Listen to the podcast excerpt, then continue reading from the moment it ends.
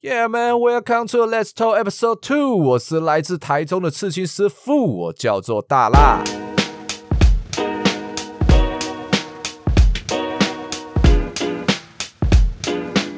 哇塞，很高兴可以来到第二集。好，最近因为刺青未解封的关系，我比较忙一点，有许多客人都在等着刺青啊，所以我必须要全心全意的服务他们。所以这一集就有点耽误到了更新时间啦，抱歉哦哈。那往后每一集呢，我都会在每周六的晚上更新，详细时间我会再慢慢调整到一个规律的节奏。在那之前呢，请大家多多关照啦，谢谢你们收听。今天这一集呢，我想要讲讲关于我自己成为刺青师的契机，以及当初决定要踏入刺青圈的心路历程。好，讲到这个，我从二零一一年就开始接触刺青行业，直到现在将近十个年头了。当然了，这十年内也不是一直都在当刺青师啊，因为在头五年的时间里呢，要生存真的是有点困难，所以我初期还有跑去做其他工作。都是业务性质的工作，也曾经一度想要放弃刺青师这个职业，呃，还好呢，后来我还是有再度回归刺青圈。那么这一次回来呢，就带着相当的觉悟回来哦，就是当不成刺青师的话，哦，反正就是不给自己后路就对了。套句日本人在讲的，就是一生悬命啊。好了，废话不多说啦，最早我想要踏入刺青这个行业哦，得从我高中时期开始说起哦。呃，我高中的时候读的是夜校，那会读夜校最主要是方便在白天的时候我可以打工赚点外快。虽然下班后去上学真的是呃蛮累的，以至于我在上课的时候我几乎都在睡觉，但还好后来我还是有顺利毕业，好不好？那我当时呢在百事达影片出租店打工哦，不知道各位听众朋友对百事达有没有印象啊？就是专门做电影出租的商店，它总公司在美国啊，曾经是影片出租业的龙头。但是后来因为串流媒体的兴起哦，像是 Netflix 啊啊，以及公司转型太慢而导致破产啊，所以我们台湾的百事达就被代理商中心保全给接手了。那目前呢也转型成串流媒体的形式了。好，那我们话题回来哦，我在当时的一个好同事呢，也是我现在的好朋友大宝，他除了会推荐我好看的电影之外呢，也第一次让我近距离看到刺青在皮肤上面的样貌哦。他的上手臂有一个类似图腾的刺青，我常常看到他在捕获的时候会不经意的露出来哦。对于年纪很轻的我来说，我心中不免有些小紧张啊，看到刺青还是有点怕怕的。但是我还是很好奇啊，所以我就问了他一个很多人都会问的问题，就是你刺这个刺青会痛吗？啊，那大宝也给我一个很好玩的回答，他说呢，刺到手臂内侧的时候真的是爆干痛啊。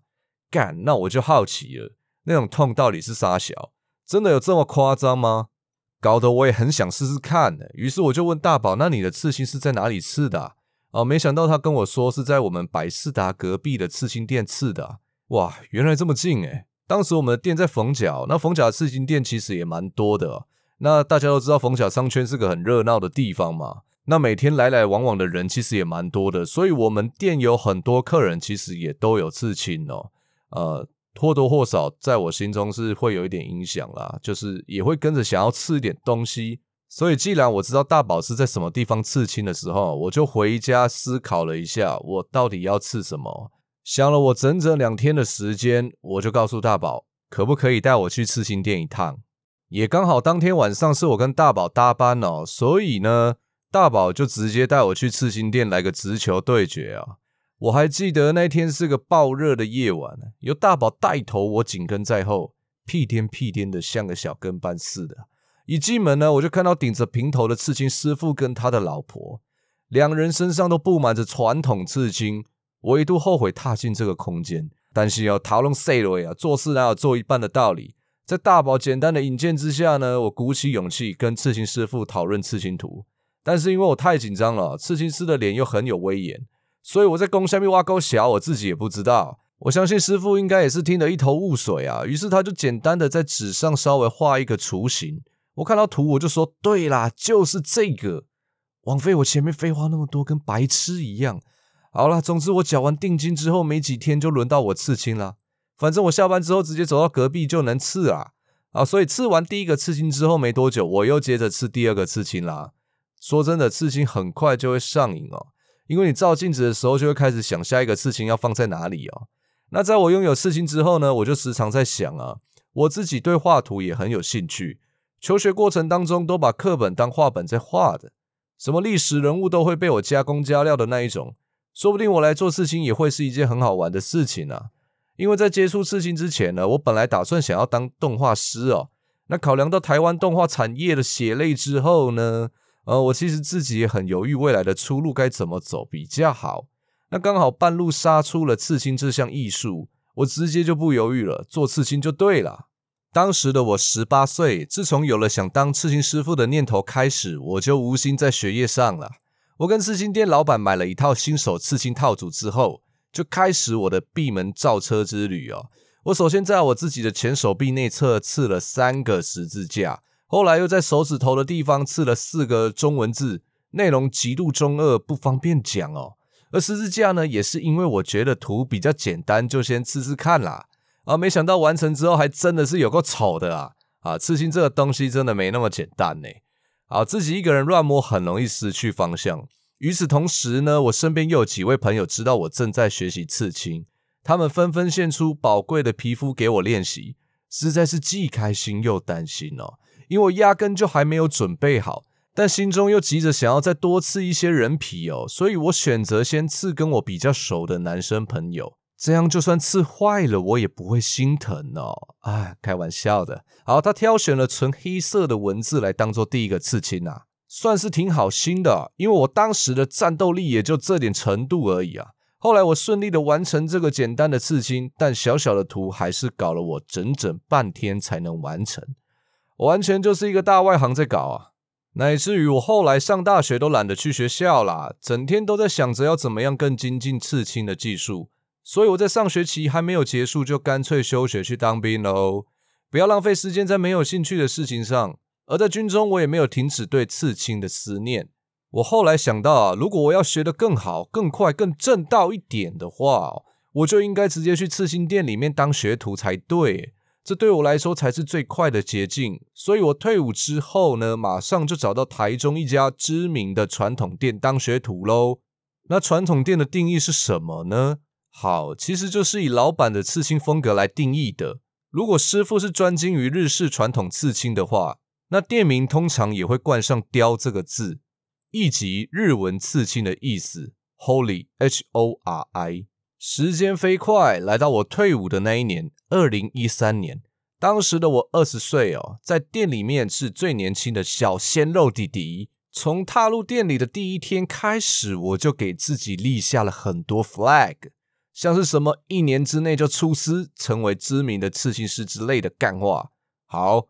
果然都被我自己给打脸了，因为我在那间店只待了不到三个月就被踢掉了。还有就是在我进店不到一个月的时候，店里来了一位自带光芒的同学，明显就比我强很多。他在大学时期就累积了不少作品，而且比我还要更懂得人情世故，见面就送给老板一条卡斯特，可谓是掌握社会运作的伦理。我被刷掉也是合乎常理之事啦。反正当时的我就烂啦，damn，伤心往事不得再提。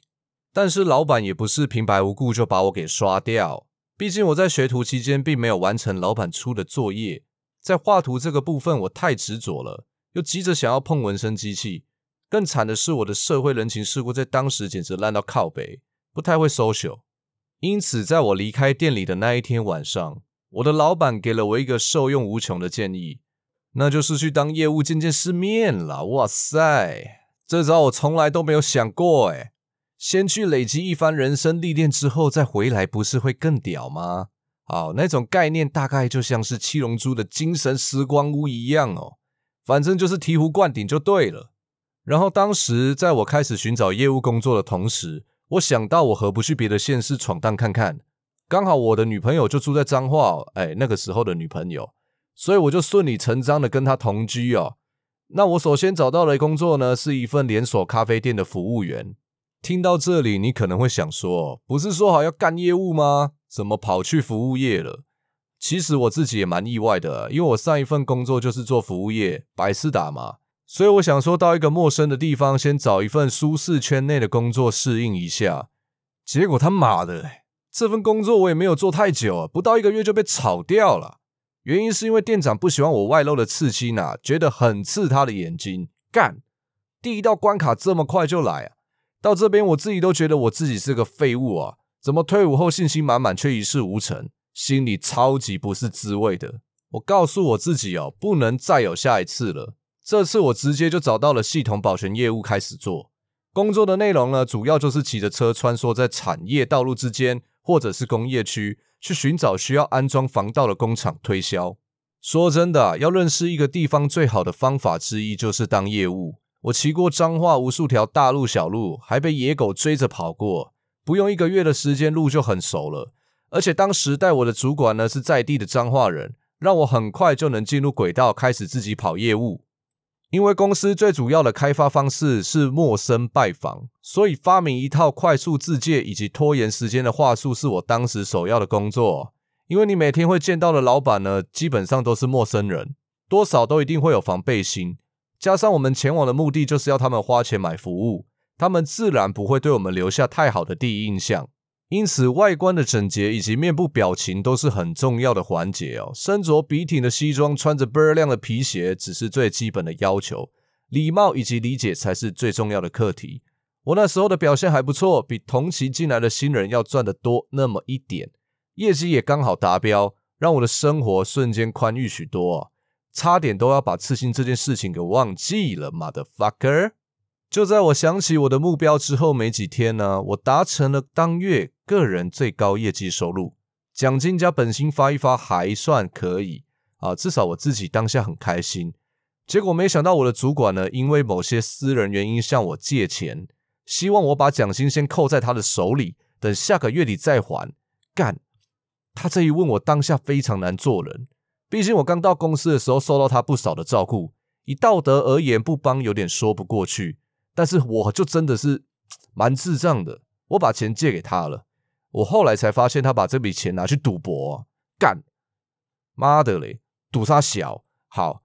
他说呢，这个钱在下个月底之前就会还我，但是问题来了，这个钱如果在下个月底之前没有补进去的话，会计一查哦就死定了，哦，说不定还会背一条，妈的，拍死我一直说脏话，还好他后来有还钱啊。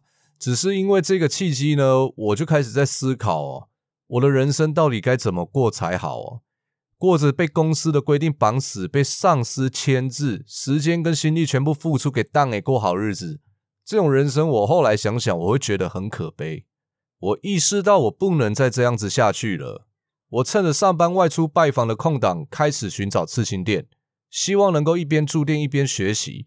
我运气真的还不错，我找到了彰化在地的老店。雕拳刺青，老大全哥很海派哦，第一次见面就相谈甚欢。他还让我打了一把店内的钥匙，告诉我如果以后我有客人，就直接带来店里做。哇哦，这人情味呀，爆棚！当我开始跟着全哥学习的时候呢，我也将业务工作做了一个交代，把客户都按来 hose 交接完毕。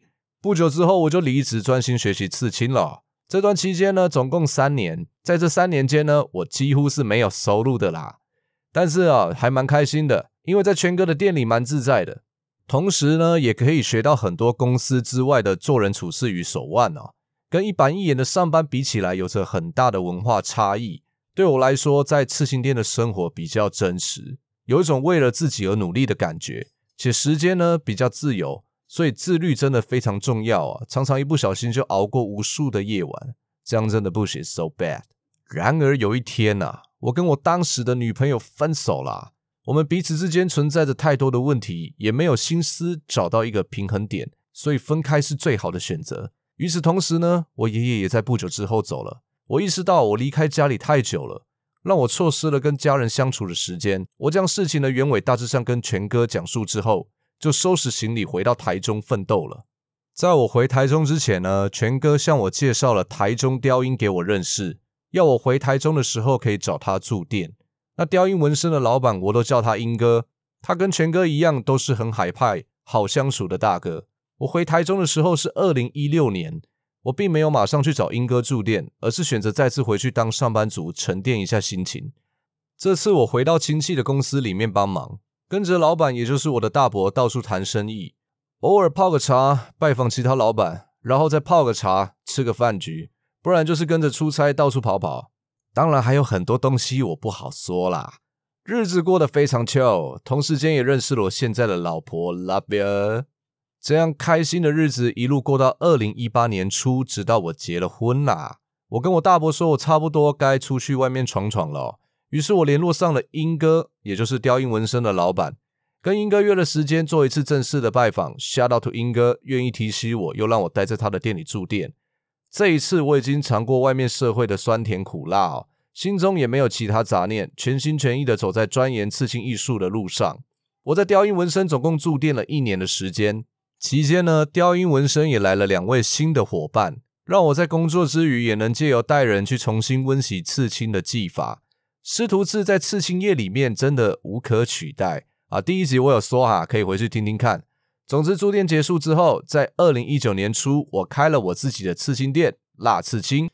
取名之初啊，英哥有问我要不要以“雕”字作为店名与名号，例如“雕大辣”之类的，听起来很帅啊。但是我跟英哥说，“雕”字对我来说分量太重了，我觉得我还有很长的路要走，目前还扛不起这个名号，所以就简单取名叫做“辣刺青”啦。希望店的名气能够跟辣椒一样红到爆。好了，讲古就到这边了。工商时间，目前我们辣刺青有我以及三位学徒。我们四个人的风格都不同，我自己是走插画啊与黑暗路线，女学徒吴秋暖擅长几何抽象，Alex 立志走写实素描，以及中年转业的专业绘画人 Ejiro，他擅长漫画人物以及场景透视，期待他们出师之后的表现，借我宣传一下啦，谢谢，那我们下一集见啦，拜拜。就都马特哟。我们之后每一集都会在每周六的晚上更新，请大家不要错过喽！如果有人在听的话，我会很开心的啦，拜拜。